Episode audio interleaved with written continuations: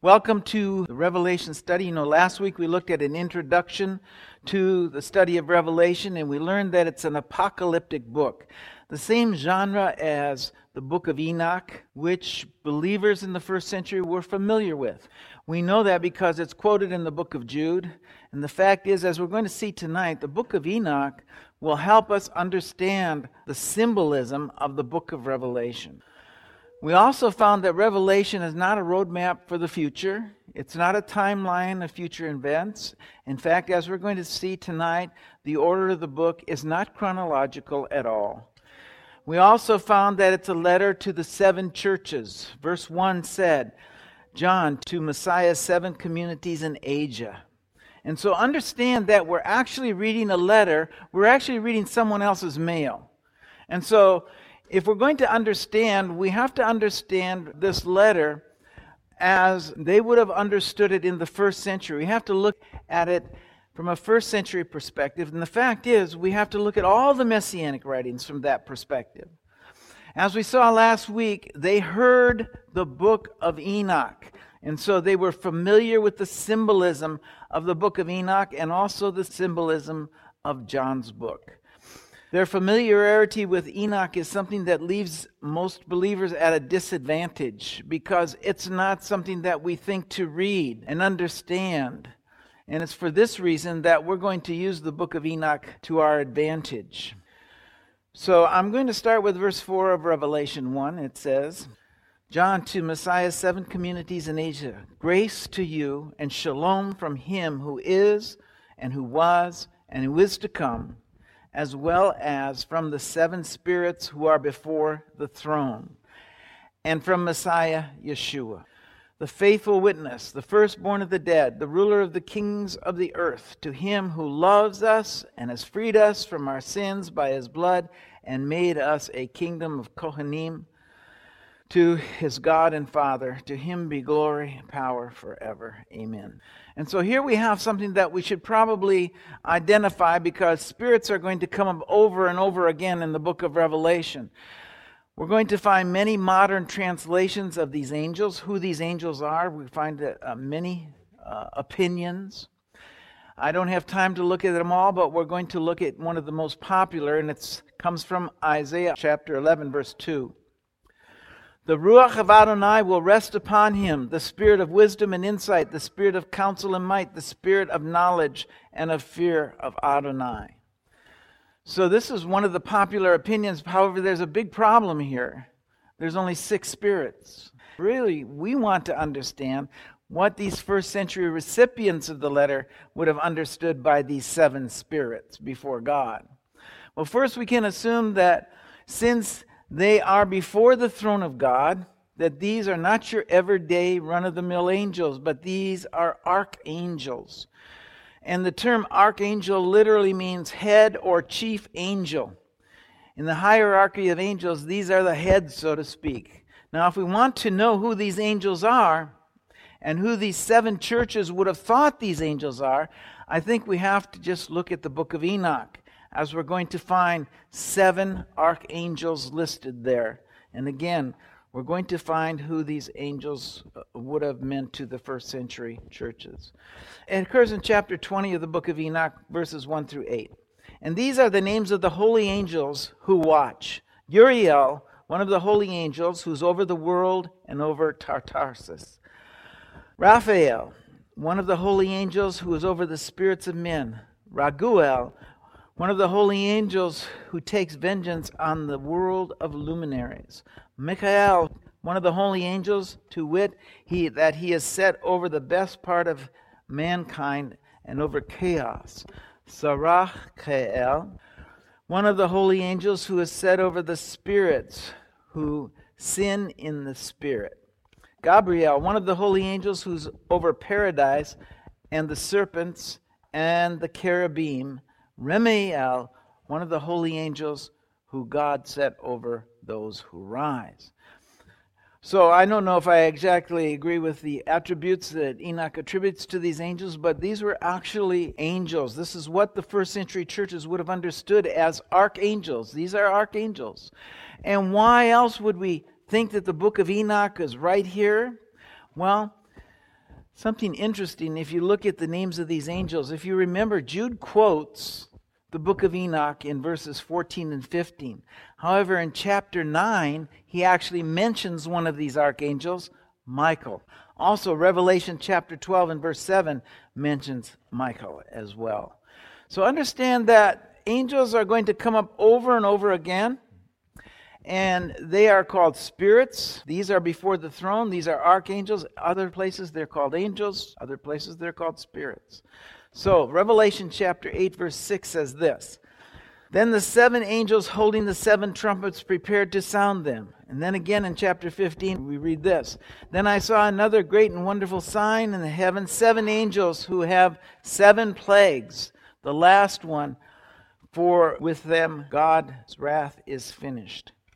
So not only do we have uh, angels, but this number seven is going to come up over and over in the book of Revelation as well. The fact is, the number seven occurs 55 times in 30 verses in the book of Revelation. Now, I think we know what the recipients of the letter would have thought about as these angels. And so I'm going to move to verse 7, and it speaks of the Son of Man. And it says this Look, he's coming with the clouds of heaven. Every eye shall see him, even those who pierced him. And all the tribes of the earth shall mourn because of him. Yes and amen. I am the Alpha and the Omega, says Adonai Elohim, who is, who was, and who is to come, the Almighty. Okay, so what we have here in verse 7 is an inescapable reference to Daniel chapter 7 with the Son of Man coming on the clouds of heaven. But even more than that, it also is a reference to Zechariah chapter 12, verse 10, where it says this I will pour out on the house of David and the inhabitants of Jerusalem a spirit of grace and supplication when they will look toward me to whom they pierced. They will mourn for him as one mourns for an only son and grieve bitterly for him as one grieves for a firstborn. So, the real problem here is that the passage in Zechariah, God pours out a spirit of supplication that we don't see in the description in Revelation. And the other difference is not just Israel, but all the tribes of the earth are going to mourn. And we can take this a couple of ways. First is that the nations are going to mourn because he's coming to judge them because they rejected him and all that's left for them is judgment. The second way we can look at it, and I like this way a little better, that when it says the nations, it means Yeshua's followers of the nations. And it says they will mourn in the same way that the people of Israel will mourn. Though they are followers of Yeshua, though they know Yeshua, they're still going to mourn. And let me tell you why I say that. It's from personal experience. I remember a few years ago, I was invited to a movie about the crucifixion. And they were inviting pastors from all over the city to promote the movie. And so I went, and the movie house was actually filled with pastors and their wives. Men who know the Bible, men and women who knew the Bible. And the movie was a graphic depiction of the beating and the crucifixion of Messiah.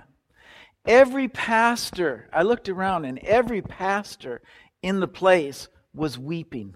So it may be that is what's meant here. I don't think any of us can really imagine what Yeshua went through. But when we come to grips with that, the fact is, and the fact that it was for us that he suffered that way, I think we're all going to do a little weeping and mourning in the kingdom as well. It also says that he's coming with the clouds of heaven. And we should all uh, know what the clouds are. Yeshua is taken to heaven in the clouds after his resurrection. And what do the angels say to the disciples? They say, The same Yeshua was taken into heaven, he will come back in the same way. So Yeshua tells the high priest, he also tells the high priest that the Son of Man is returning on the clouds of heaven. But what are the clouds of heaven? Well, again, the book of Enoch tells us something, uh, and Jude quotes it. I'll read it from Jude. It was also about these people that Enoch, the seventh generation from Adam, prophesied, saying, Behold, the Lord is coming with myriads of his Kedoshim, his holy ones. And so I think that we can assume, at least I assume, that the clouds of heaven are Yeshua's holy ones. And let's read on. Verse 9 John, your brother and fellow partaker with you in the tribulation and the kingdom and patient endurance that are in Yeshua, was on the island of Patmos because of the word of the Lord and the testimony of Yeshua. I was in the Ruach on the day of the Lord, and I heard behind me a loud voice, that of a trumpet, saying, Write what you will see in, the scroll, in a scroll, send it to the Messiah's seven communities to Ephesus, to Smyrna, to Pergamon, to Thyatira, to Sardis, to Philadelphia, and to Laodicea. And so here again, we read of the seven messianic communities that this was sent to, and they are Eastern congregations. They're not Western congregations like Rome, but they're Eastern congregations, and that's important. History tells us that these Eastern congregations were Torah observant. Thereby, they kept the seventh day Sabbath. And we can find one bit of really important information about these Eastern congregations in the writings of the church fathers. And this one is from Epiphanius. It reads this way They dedicate themselves to the law.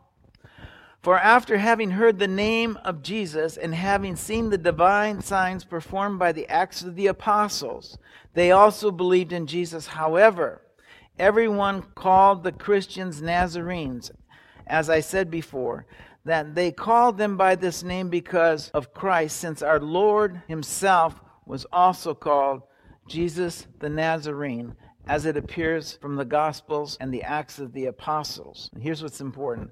But actually, they remain wholly Jewish and nothing else, for they do not use only the New Testament, but also the Old, like the Jews. So, this is speaking of those Eastern congregations. And the reason I bring this up is because of the teaching that when it says the Lord's Day, they're talking about Sunday. In most translations of Revelation, it reads this way, and I put both of them up here for you. The one is from the NIV, I believe. Notice it says, the Spirit on the Lord's Day. And the other one is the TLV, which we read earlier. I was in the Ruach on the day of the Lord, and I heard behind me a loud voice like that of a trumpet. And so, what is the difference well, most Christians read the Lord's Day and think it's Sunday, and most commentaries on this verse help them in their misconception. However, that's not reading it as, as it was understood in the first century communities. It says, I was in the Spirit on the day of the Lord. How much more sense does that make when we look at the book of Revelation and the topics of the letter are the day of the Lord? And so much of what we're going to speak of in this book is happening on the day of the Lord.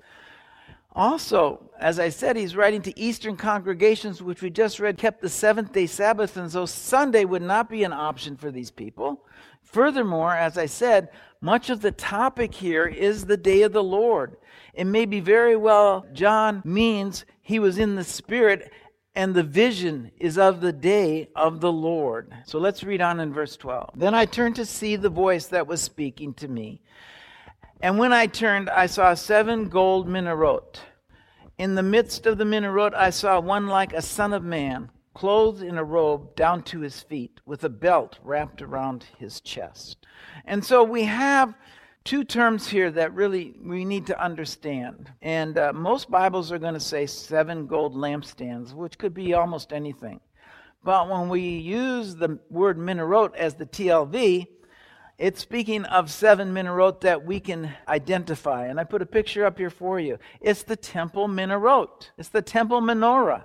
It's called the light of the world. And it sat in the holy place, and it was the sole source of light for the holy place in the temple. Exodus chapter 25, verse 37 says, You are also to make the seven lamps for it and set the lamps up to shed light over the space before it. So understand its purpose was to light the space in front of it.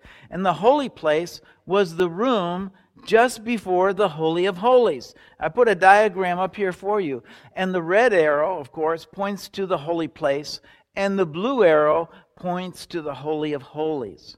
And this menorah lights the way to the Holy of Holies. And if you've been in the temple study, you know the Holy of Holies is a shadow of the entrance to the kingdom of heaven, or we could say the gateway of the kingdom of the Garden of Eden or the kingdom of heaven. And the ark within that Holy of Holies is seen as the throne of God. You know, anciently, when you go to Israel, they had a gate in the cities. And in that gate, there was a throne for the elders or the king would sit on that throne. And they could determine who could enter and who would not. If you go to Israel, specifically Tel Dan, they have a gate uh, of the city. And in that gate, you can see the throne. They put a throne there as an example of this. Another one you can go to, if you go to Megiddo, Megiddo, you find they have a gateway that leads to another gateway. You have an outer gateway and an inner gateway. And so if you were coming into the city, you would go through the first gate and they would close it, which trapped you between the gates. And there would be archers on the wall above. And if the king allowed you to go in, he determined that you were a good person, he allowed you to go in, that was good for you. But if he decided you were a threat of some kind, or he didn't like you in some way, you had a serious problem because you're standing in this little gateway with archers above you, ready to take you out. So, the Holy of Holies and the Ark are a shadow of God's throne and the entrance to the kingdom. The one sitting on the throne decides who can enter and who will not. The menorah is called the light of the world, and it's the only light in the holy place, and it actually lights the way to the Holy of Holies, or as we have pointed out, it's a shadow of the kingdom of God. That's why Yeshua called himself the light of the world, and that's why John in chapter 8, Yeshua says that he is the light of the world because he's the way, the truth, and the light, and no man goes to the Father except through him. Now, we're going to be told in a few verses that indeed these menorot represent the seven messianic communities or Yeshua's congregations. And so we know that the lampstands, what they look like, and their purpose was to light the way to Yeshua and the kingdom of God. And John tells us what they represent in verse 19. I'm, we'll read it here, but we will come back to it later. Therefore, write down what you have seen, what is, and what will happen after these things. As for the mystery of the seven stars that you saw in my right hand, the seven gold menorot, seven stars are the angels of Messiah's seven communities, and the seven menorot are the seven communities. And so the menorot are the seven messianic communities that we're going to talk about next week. And uh, these menorot are their ability and their calling by God to light the way to Yeshua and the kingdom of God. We're supposed to be witnesses, in other words. We, Yeshua told us, we are lights of the world. We also learn here what we have is the seven stars. They're really seven angels over the seven communities. Now, they're not the same as the seven spirits that we spoke of before the throne. They were archangels. And what we have here are ministering angels. They're ministering to those seven communities it would seem that below them there are angels. These archangels have angels below them. And we find that if we look in Revelation chapter 12, verse 7, it says, And war broke out in heaven, and Michael and his angels, making war against the dragon, the dragon and his angels fought. Okay, so these angels are under the archangels, but and, and they are ministering angels. And now I'm going to read a, from chapter 2 and verse 4 and 5. It says, But this I have against you, that you have forsaken your first love. Remember then from where you have fallen. Repent and do the deeds you did at first. If not, I will come to you and remove your menorah from its place, unless you repent. Okay, so every congregation has an angel over it, and they are symbolized by the menorah. The congregations are symbolized by the menorah. And they are, because we're lights to the world, they're to light the way. There's is a point, from what I'm reading here, there's a point at which God may remove a congregation's ability to light the way for those seeking the kingdom. And that's kind of a scary thought, isn't it? Because if a congregation isn't able to lead others to Messiah, then what good is that congregation? Or if they lead others to someone who is not the true Messiah, what good is that congregation? Now, we're going to look at this congregation of Ephesus. That's what we were speaking of there. We're going to look at it in detail later, but it would seem to me that if a congregation gets so far off a base in their teaching, or with their relationship with Yeshua, then the lampstands could be taken away. And the sad part of this is because it's spiritual and behind the veil, the members of the congregation wouldn't even know it was taken away. Let's read verse 12. Then I turned to see the voice that was speaking to me. And when I turned, I saw seven gold menorot. In the midst of the menorot, I saw one like a son of man, clothed in a robe down to his feet, with a golden belt wrapped around his chest. And notice that it says one like the Son of Man. The Son of Man can have two meanings in Scripture. First, it can mean exactly what it says. In other words, a son of Adam. That word Adam, while it speaks of the name of the first man, is also a word that means man. And so we are all sons of Adam. We are all sons of man.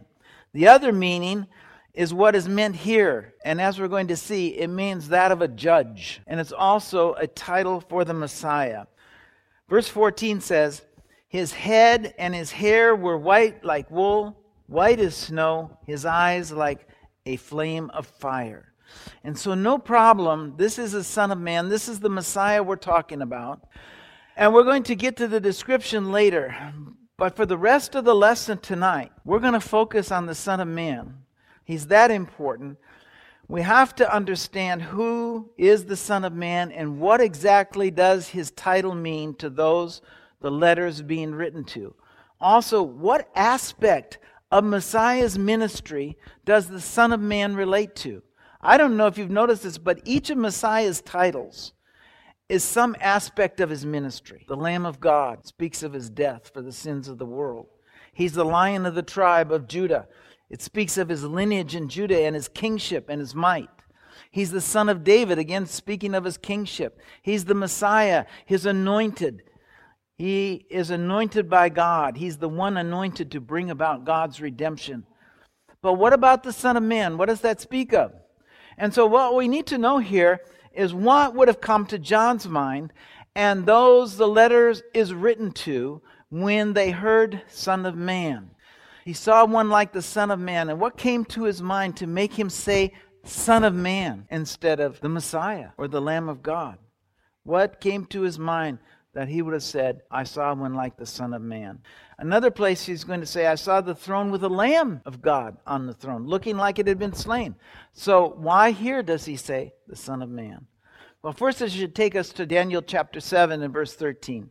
And it says this In my vision at night I looked, and there before me was one like a Son of Man coming with the clouds of heaven. He approached the Ancient of Days and was led into his presence. He was given authority, glory, and sovereign power. All peoples, nations, and men of every language worshiped him. His dominion is an everlasting dominion that will not pass away, and his kingdom is one that will never be destroyed. And so in this passage, we're told that he's been given authority over all the nations. He's given authority to judge the peoples of the nations, and that judgment is going to be an everlasting judgment. And this is actually a description of Yeshua as he returned to heaven on the clouds after his resurrection. And it will, as we noted earlier, be the same way that he returns on the clouds of heaven. Daniel also speaks of the Son of Man in a similar way. He says in um, chapter 10, verse 5 and 6 I lifted my eyes and looked, and and behold, a man dressed in linen, with a belt of fine gold from Uphaz wrapped around his waist.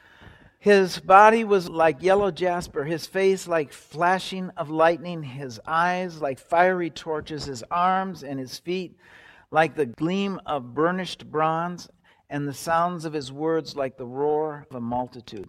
And so the first thing that we learn here is that the Son of Man is a judge that will judge the nations. And if we look to the Son of Man in the book of Enoch, we're going to find much of the same things. And I put some quotes here from Enoch today, and uh, I, had, I took some out because of time, but it was getting a little long. But I put some quotes from Enoch in here, and I want you to pay special attention to them because there's a lot of people that will tell you, oh, you shouldn't read the book of Enoch. It's not scripture. It's not this. It's not that. I was doing a study on the book of Enoch a few years ago, and someone who had come to the study went to his church and told his pastor that we were studying the book of Enoch. He said, Oh, you should get out of there. Don't go to that place again. He says, That's not scripture. More than half of the books in the Christian bookstore aren't scripture either. but they can teach you. So, anyway, Enoch 46, verse 27 says, And he sat on the throne of his glory, and the sum of judgment was given unto the Son of Man, and he caused the sinners to pass away and be destroyed from the face of the earth, and those who have led the world astray. And so, again, what we see from the book of Enoch is he's a judge. And in the book of Matthew, we're going to read much the same thing. He's judging the wicked. In Matthew chapter 13, verse 41, it says, The Son of Man will send forth his angels, and they will gather out of his kingdom all the stumbling blocks and those who practice lawlessness. They will throw them into a fiery furnace, and in that place will be weeping and gnashing of teeth. Then the righteous will shine forth as the sun in the kingdom of their Father. Those who have ears, let him hear. And so the Son of Man again is going to judge between the righteous and the wicked, sending the wicked to a fiery pit, and they're each going to receive their respective rewards. Another clue here is he says he's going to send out his angels. And so the Son of Man has authority over angels. Chapter 16, verse 27 of Matthew says, For the Son of Man is about to come in the glory of his Father with his angels, and then he will repay everyone according to his deeds. And I want you to note and remember here where it says he will come in his Father's glory. And again, we're going to see that he's the judge here. So, in the first century, when those in the messianic communities that this letter is sent to heard the Son of Man, what they thought of immediately was a judge who's going to judge the people of the earth. He's an end time judge. He sits at the right hand of the Father to judge. He has authority to do so. And because he's at the right hand, he has authority over angels. And so, John being a disciple of Yeshua, sees a judge standing between the lampstands. And as we're going to see, his congregations, in the midst of his congregations, he's in the midst. That means he's there to oversee the congregations. And as we're going to see in chapters 2 and 3, he's about to admonish and judge those seven communities. Let's look at a few other sources. I want to look from an article from the Encyclopedia Judaica. And I'm reading this because this is a summation. This is somebody who wrote this article who had read the book of Enoch, he'd read commentaries. And so this is a summation of who the Son of Man is. The Son of Man has a superhuman heavenly sublimity.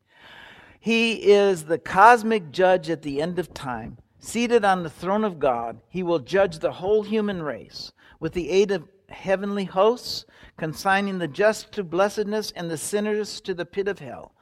And he will execute the sentence he passes. Frequently, he is identified with the Messiah, as in the book of Enoch, chapters 37 and 41, and in 4th Ezra.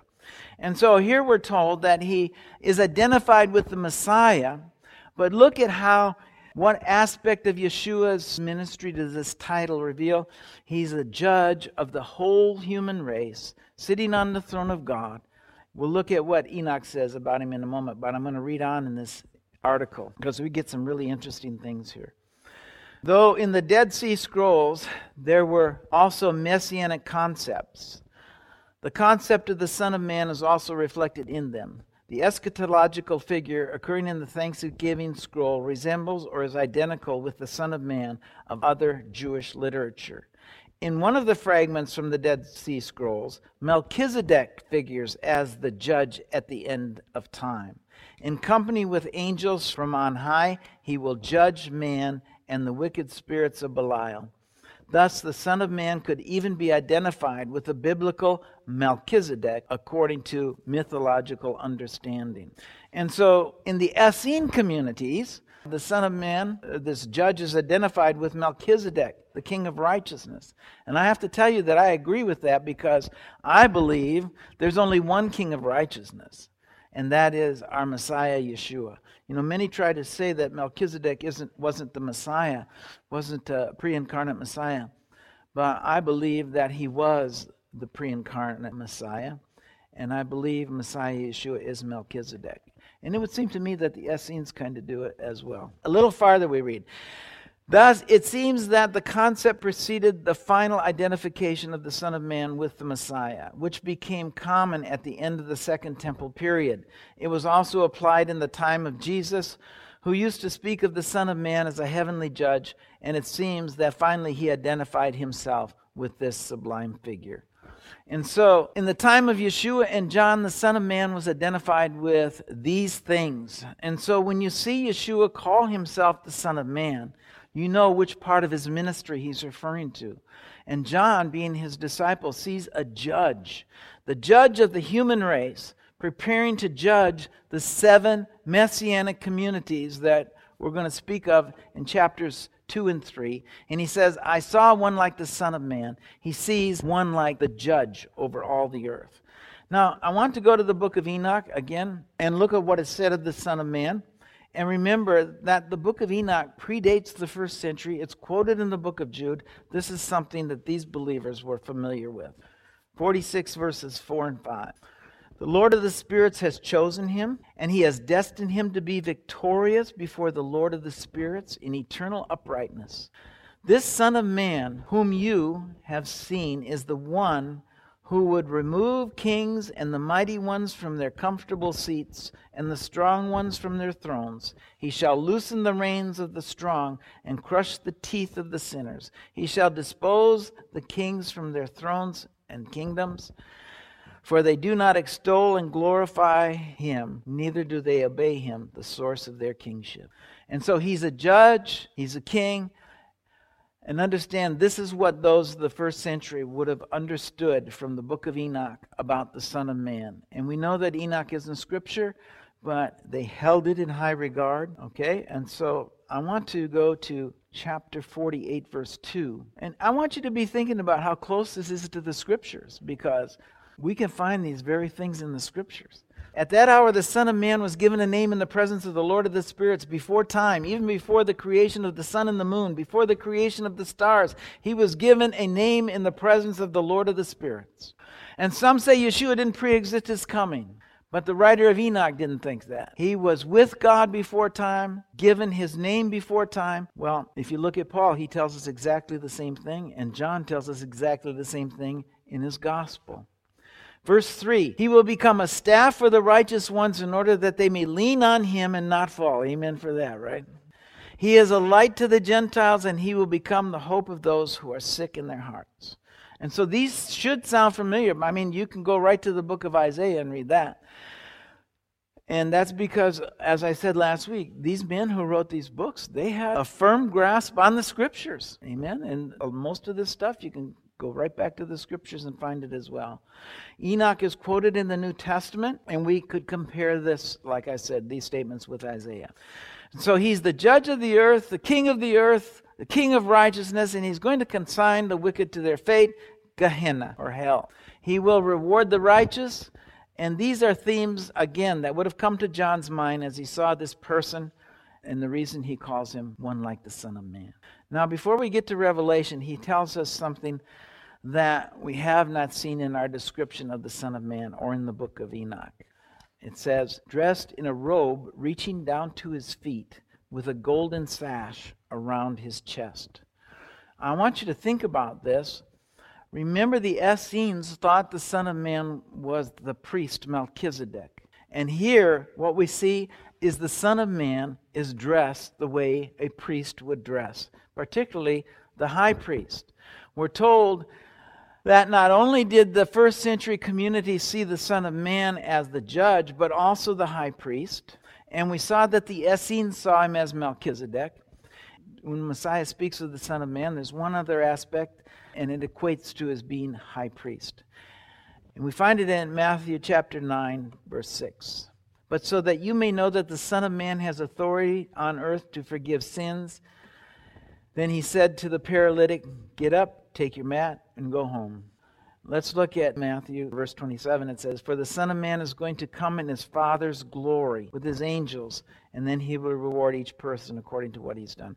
And so he's coming with his Father's glory. And I read that again because in verse 14 it says, His head and hair were white like wool and white as snow. Those verses we could take right back to the book of Daniel, chapter 7. It says this as I looked, thrones were set in place, and the Ancient of Days took his seat. His clothing was white as snow, his hair and his head were white like wool. His throne was a flaming fire, and its wheels were all ablaze. This is a description in Daniel, but who's it describing? It's describing Adonai. It's describing the Father. It's exactly what we see Yeshua looking like as well, because he's coming in his Father's glory. Let's read 14 and 15. And it says, And his eyes were like blazing fire, his feet were like bronze glowing in a furnace, his voice was like the sound of rushing waters. So, this too is from the book of Daniel. We'll read it again, chapter 10, verses 5 and 6. And I looked up, and there before me was a man dressed in linen, with a belt of finest gold around his waist. His body was like chrysolite, his face like lightning, his eyes like a flaming torches, his arms and legs like the gleam of burnished bronze, and his voice was like the sound of a multitude. And so we learn something here comparing these verses in Daniel and his voice like the sound of a multitude. And Revelation says his voice like the sound of rushing waters. And what we learn is that rushing waters or the sound of a multitude like that can be an army because remember he's coming with his he's coming with his saints. And it's important to understand because later in the book of Revelation, we're going to see armies described just in this way. Notice it says his feet are bronze, and it's because he's the judge. At least that would be what comes to John's mind because he would be familiar with Micah chapter 4. Rise and thresh, O daughter of Zion, for I will give you horns of iron, I will give you hooves of bronze, and you will break to pieces many nations. You will devote their ill gotten gains to the Lord, their wealth to the Lord of all the earth. And so bronze feet are for breaking down kingdoms on the earth. And that's why we see them on the Son of Man. Verse 16 His right hand he held seven stars, and out of his mouth came forth a sharp two edged sword. So his right hand are the seven stars, which we know are the angels, seven angels of the congregation. And the Greek word there is ecclesia, it means assembly. These, as I spoke of earlier, are angels assigned to these seven messianic communities. And as I said earlier, these communities, they really have a need for angels, ministering angels over them. And this is also why I think it's important to belong to a congregation. And I think it's why the Hebrews would tell us, let us not give up the meeting together as some in the habit of doing, but let us encourage one another all the more as we see the day approaching. Now, I believe that he shows them in the right hand to show his authority and that they are at his direction, that they are his, and that they are in his hand because he watches over the seven churches. And out of his mouth comes a double edged sword. What is a sword? It's the instrument of judgment. And if we go to the expulsion of Adam in the garden, what do we read? It says, After he drove man out, he placed on the east side of the garden cherubim, a flaming sword, flashing back and forth to guard the way to the tree of life. The sword guards the way to the tree of life. It judges who can enter. It cuts down those who can't. And so we see in the assemblies of Yeshua are sheltered in the right hand of the Son of Man, and out of his mouth comes a sword to judge the rest of the world. He's the judge, and his judgments are always righteous. And we'll look more at this later, but for this week, again, we're focusing on this vision of the Son of Man. But I want you to keep that at the front of your mind for a little while. Verse 16 His face was like the sun shining at full strength. And so, again, we're seeing here the Father's glory. He's coming in the Father's glory. And so, what we have here is what has been described for us many times before in visions, in parts of vision, and in prophecies of the Messiah. He's the judge of awesome authority. He'll judge each and every one on the face of the earth who has ever been on the face of the earth with eternal judgment. And this is what would have come to John's mind when he said, the Son of Man. And if you don't believe me, all we have to do is look at his response. His response is in verse 17. When I saw him, I fell at his feet as though dead. So, at the sight of the Son of Man in his Father's glory, this judge, what does it do? It makes him fall down on his feet as though dead. Now, think of this for a minute, folks. This is the beloved apostle the one who reclined with Yeshua at the Last Supper. And what does he do? He falls on his face as though dead. The sight of the judge of all the earth, the Son of Man. And now you begin to see the difference in titles, the difference in the title between the Son of Man and the Lamb of God. And this is the greatest picture of judgment, I think, in the scriptures because we have to pool a little bit of information. The first bit from above the seven stars eh, are the seven stars in his right hand are the seven churches. He holds those seven churches in his right hand, and out of his mouth comes a sword. He's dressed as a judge, the high priest, and John has been taken to the day of the Lord. This is the day of judgment. And John falls on his face as though dead. Yeshua reaches out with his right hand and touches him, and he says, Do not be afraid. I am the first, the last, the living one. I was dead, and behold, I am alive forever and ever, and I hold the keys of death and Hades. I think to really understand what's going on here, we have to look at the festival of Yom Kippur. Because Yom Kippur is a shadow of the day of the Lord. It's the day of judgment. And particularly, there's a ceremony held in the temple, and it involves the high priest and two goats. We don't have time to go into the whole thing, but I'm just going to give you the short version. Two goats are brought to the high priest. One is placed on his right, one is placed on his left. Another priest brings him a box with two lots in it. He draws out these lots, and on one lot is written La Adonai, or in English, for the Lord. On the other lot is written for Azazel. And Azazel, in the book of Enoch, is a demon who inhabits the wilderness, and he's someone who sounds very much like Belial or the false Messiah. And it just so happens that the lot for the Lord always came up in the right hand. The Talmud tells us it was one of the miracles of the temple that the lot for Azazel always came up in the left and the lot for Lord always came up in the right. Now, as I said, two goats are brought and they're placed one on his right, one on his left. He draws these lots, and the one on the right, who's for the Lord, is sent to be offered to the Lord. The one on the left, Azazel, is sent to Azazel, which, as I said, is a term for a demon that inhabits the wilderness. And when you read about him, he sounds very much like Belial or a false Messiah or the enemy of God at least. And so the goat on the left is taken to the wilderness to a place of Azazel, and he's pushed off a cliff, and he's dashed against the rocks below, and he becomes food for the birds of the air and the beasts of the field. And it's a picture of the followers of the adversary of God, and their fate is death, and to become food for the birds of the air. But the one on the right, that goat, is taken, he's offered, and his blood, or we could say his life, because the life is in the blood, is taken into the Holy of Holies, which, as I said earlier, is a shadow to the entrance of the kingdom of heaven. And this is a shadow of the followers of Yeshua. They're given their reward, life in the kingdom of heaven. And what we're seeing here is a picture of the judgment of the righteous and the wicked on the day of the Lord. And let's go to Matthew because he confirms this for us. He speaks of much the same thing in Matthew chapter 25, verse 31. Now, when the Son of Man comes in his glory and all the angels with him, then he will sit on his glorious throne, and all the nations will be gathered before him, and he will separate them one from another, just as a shepherd separates sheep from the goats. And he will put the sheep on his right, but the goats on his left. And then the king will say to those on his right, Come, you who are blessed by my Father, inherit the kingdom prepared for you from the foundation of the world. And so those on his right enter into the kingdom. And then in verse 41, he tells us of the left. Then he will also say to those on the left, Go away from me, you cursed ones, into everlasting fire, which has been prepared for the devil and his angels.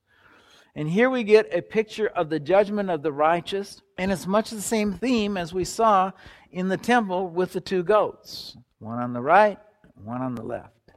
In our verse in Revelation, John falls down on his face as though dead. And Yeshua reaches out with his right hand and says, Do not fear. And what we're seeing here, I believe, is a shadow of the resurrection of the righteous. And it should also be a blessing for you if you know the Messiah, because you know that even if you die before the events that we're going to read about, Yeshua is going to raise you up with his right hand, and all's going to go well for you. Verse 19. And here, this is important in understanding the book of Revelation. And this is why I'm reading it again. Therefore, write down what you have seen, what is, and what will happen after these things. And so he closes the chapter with this. One more verse after this. He closes the chapter with this. And this is going to answer some questions for us and why people are so confused about the book of Revelation. Because we get an amazing piece of information here that most just kind of read by. It says, What you have seen, what you now see, and what will take place later.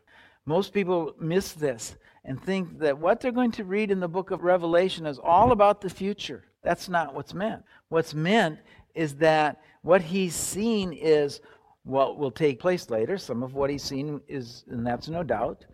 However, some of what we're going to read has taken place. Some of what we're going to read is taking place. And some of what we're going to read is going to take place later. And so, like I tried to get to last week, this is not a chronological book. We're going to read things of the past, we're going to read things of what's going on now and in the future, and they're all kind of mixed together. Not, it's not chronological. And so he's the judge, and he's standing between the seven lampstands. And then in verse 20 it says, As for the mystery of the seven stars that you saw in my right hand, and the seven gold menorah, the seven stars are the angels of Messiah's seven communities, and the menorahs are the seven communities. And so he's going to judge the world, but before he does that, he's going to judge the house of the Lord. In the next two chapters, he's going to go into his judgment of these seven messianic communities. And why is that? Because judgment begins in the house of the Lord. Right? So that's the study for tonight. We can bring the worship team back up.